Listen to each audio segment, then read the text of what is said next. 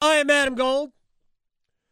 Darin Gantt, Panthers.com in just a couple of minutes. That was from yesterday's program. It is sort of an evergreen discussion. Where's the best place? Here we are in North Carolina. This is the Adam Gold Show. You can listen to us in Wilmington. Shouts to my man Randy. I missed Randy in the uh, the roundtable over the uh, on last Friday because Hayes Permar was here. Uh, we uh, were also heard in Asheville. Jeremy Green, Asheville, all the way out in the mountains. Wilmington, already uh, all the way over there on the beach. You're, you can get us everywhere. Um, but in this in this state where we are so beholden to the traditions, especially when it comes to college sports, we believe that things should be as they always have been. And I have always been of the mind is that basically when when eras change that we should change with it. I'm not saying you ignore the history. You can't ignore the history. There are certain elements of our past that are absolutely paramount to our future. For instance, if Jim Phillips, the commissioner of the Atlantic Coast Conference, asked me what I would do uh, about whether it's locations for championships, scheduling, I would say for scheduling purposes, your history matters almost in front of everything else. So the traditional matchups need to be maintained. State and Carolina, State and football, you know, the, the big four should always play each other. Always. But there are other rivalries that should also be played often. This is part of the reason why getting rid of divisions was so good, because at least now, State and Virginia Tech should play every at least every other year. There's too too many similarities between the two schools. But State and Clemson should play each other every other year. And I realized they were playing each other every year because they were in the same division, but that was kind of a, a lark. That was just kind of lucky. State wasn't in the same division as Duke. Shouldn't State and Duke play every year? So now the way they're doing it with the um, you're never you're never going to go more than a year, I guess, without playing somebody in your league in football. I mean, that's just that just makes the most sense. Rivalries matter for scheduling purposes. The only other change I would make in scheduling is that I would try to make the schedule. I, I, I love what other leagues do in terms of backloading the schedule, having the games. Darin Gantt, we're going to ask the old guy, Panthers.com. All right, sir. OTAs. I am seeing on my timeline here that has not been a good day for quarterbacks, even though everybody was talking lovingly about uh, Bryce and his development and whatnot. What have we seen so far? Oh my gosh, you're kidding me, right? No, I'm That's not real, is it? Uh, I don't know who this who who said that. Uh, I don't want to call people out, but there might be a beat reporter for a certain paper in town uh, that is not has not been bullish on what he has seen. Well, here's the thing: if you get too hung up on one isolated rep in one okay. isolated OTA in the one day a week you get to see, you know, maybe that's true. But I choose to I choose to pursue perspective from a little bit wider lens. I mean, you, maybe when you stand around watch 28 years, that maybe when you're out here every day watching practice, you realize that one throw going wrong might not be indicative of the greater product. Uh, here's what I can tell you: Bryce Young looks like a guy who does the things that Bryce Young did at Alabama. He appears to be decisive. He appears to be smart. He appears to be able to get the ball out quickly. He appears to make the right reads. And I think when you do all those things, it doesn't necessarily make for big highlights. I mean, he's probably not a guy. There was a deep ball in practice today down the sideline to DJ Chark, who this just in is fast and big. Um, and everybody went ooh and ah, TB got some good uh, video for the six o'clock news, but I, I think for the most part with Bryce, it's been about making the right decision. It's been about you know learning everything. He's gonna be just fine. I agree with you. The other thing, here's the other thing that tickled me today. There were a lot.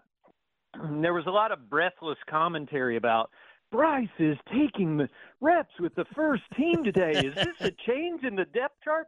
Hey, this just in. You want to call this breaking news from Panthers.com, Darin Gantt? Yes. Bryce Young probably going to start a bunch of football games this year, gang.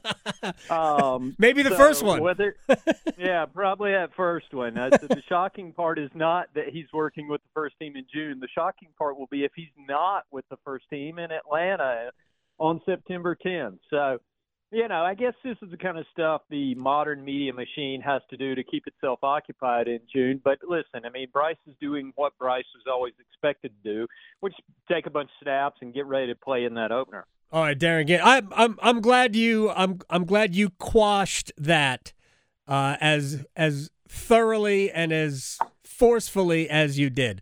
We are asking the old guy here. Let me uh, let me ask you about Jaycee Horn. Uh, level Right. of concern for another foot injury from someone who is as important to their defense as almost anybody. Uh, I I'd say at this point I would say low medium. I mean he's you know Jaycee's not going to be practicing for the next week and a half, but every indication and and Dr. Robert Anderson, one of the foremost foot and ankle specialists in this fine country, um, was here Monday and checked him out. And basically, Jaycee should be fine for the start of camp. I mean, he was working out on his own last weekend, rolled his ankle, you know, foot had a little bit of swelling or whatever in it. I don't know. But, you know, Bob comes in, checks out the foot and the ankle, says put him in a boot for a little bit, and he won't practice until we get to Spartanburg. So, i as long as that remains the case and he gets back out there, it, it's also worth pointing out it was the other foot. It wasn't Okay. the same one from his rookie year. So, um, you know, this might be just a, a little thing where he rolls his ankle and you know keeps on moving. But we'll we'll see once we get to training camp. In terms of importance, that's you know you can't put a scale on that. There is there are a few players not named.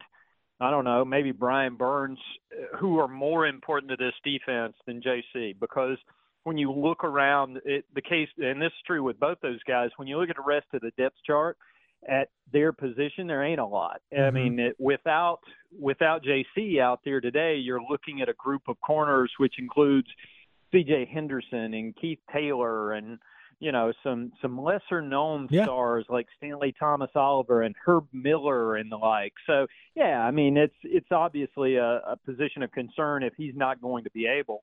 But you know everything I understand about Jaycee's condition, and even from seeing him in the training room the other day, I wasn't getting treatment. Don't worry, I'm okay. I know that was your foremost concern.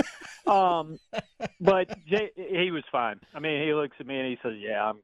I- This is you know short term thing." I s- So I, said this I think- earlier, uh, Darin. Again, I'm sorry uh, to cut you off. I, I'm glad you're okay, even though you're you, Thank you're you. hanging around the training room. Um, Thank you. I for for an elite defense, if the Panthers want to have an elite defense, I don't know that there is an elite defense in the NFL that doesn't have an elite shutdown cornerback. And Yeah. that's what Jaycee Horn is supposed to be. That was my level of concern. He missed almost Sure. entirely, uh, you know, year one. He is in year three, and this is about the time where he is establishing himself as that don't throw it to this side of the field type of uh, level.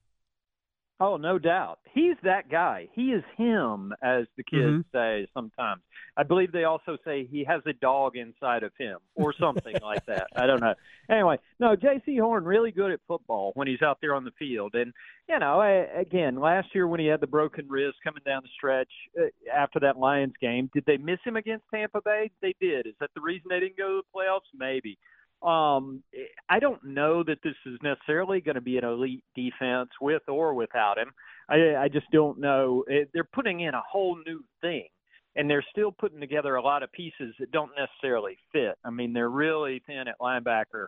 Uh, once you get past Shaq Thompson, I mean, Frankie Luvu is going to start inside next to him in the base package. Frankie's not necessarily a natural inside linebacker in a three-four. Uh, Right. You've got a guy in Jeremy Chinn who is probably going to play a lot of nickel this year and do some stuff up near the line of scrimmage, uh, almost like a linebacker role he was in his rookie year.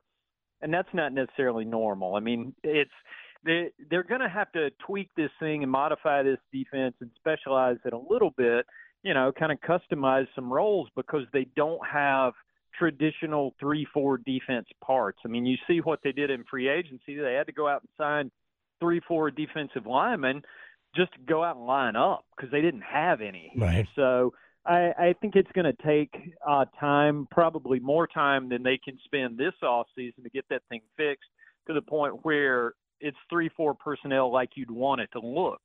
But you know, again, obviously, to your point, Jaycee's a huge part of that because no matter what the front looks like, he is the kind of guy who can make half a field go away. He is the Mhm. kind of guy that people just don't bother throwing at.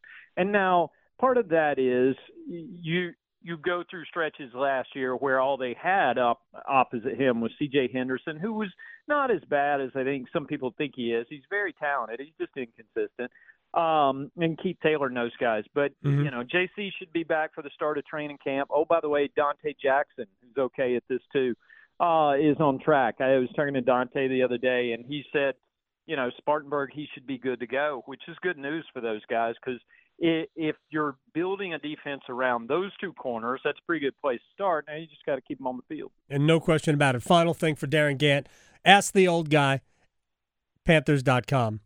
Um, and maybe this is in relation to the last guy who had this position, but there is something about listening to Frank Reich that reminds us that solid and um, somebody who's been there and gets it really does matter at the head coaching position.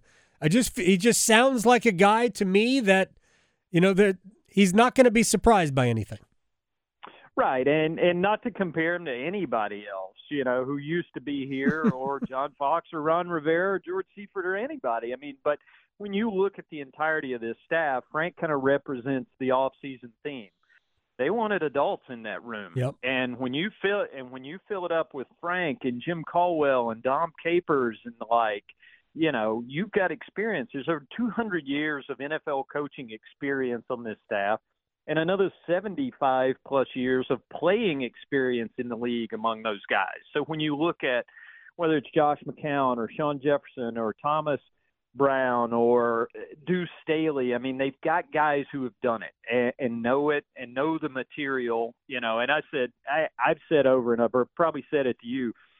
To me, the biggest difference in this staff and any staff they've ever put together around here is the fact that Jim Caldwell not a good coach, a great coach. Jim Caldwell's walking around in this sort of nebulous senior advisor role where nobody really knows what he does from day to day. That's like dropping a competency bomb on this place. I mean, Jim Caldwell is an incredible NFL head coach. I mean, my God, he won in Detroit. Nobody wins in Detroit since Buddy Parker, for God's sake. So, you know, it's just it's a serious staff made up of serious people, and and Frank does. I mean, he just kind of exudes that. Hey, we're working through this thing. I mean, today when everybody got kind of lathered up on the talk about the depth chart in June, Frank was like, "Hey, this is where we want to be. We knew Bryce was going to get sprinkled in here. We're doing everything we can to get Bryce ready, but we don't have to make a decision today or announce Right. the depth chart, so we're not gonna." Amazing stuff. Darin Gantt at Darin Gantt on Twitter, two T's for extra talent. My friend, ask the old guy at Panthers.com. There is a there's a it's not an ask the old guy, it's just Darin's byline uh, is on a story, so you should read it.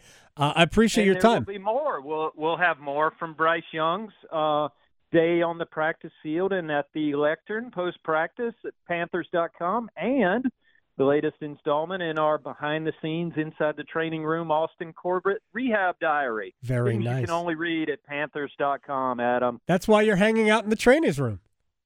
There you go.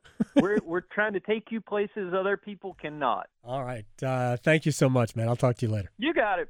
Yeah. Darin Gantt.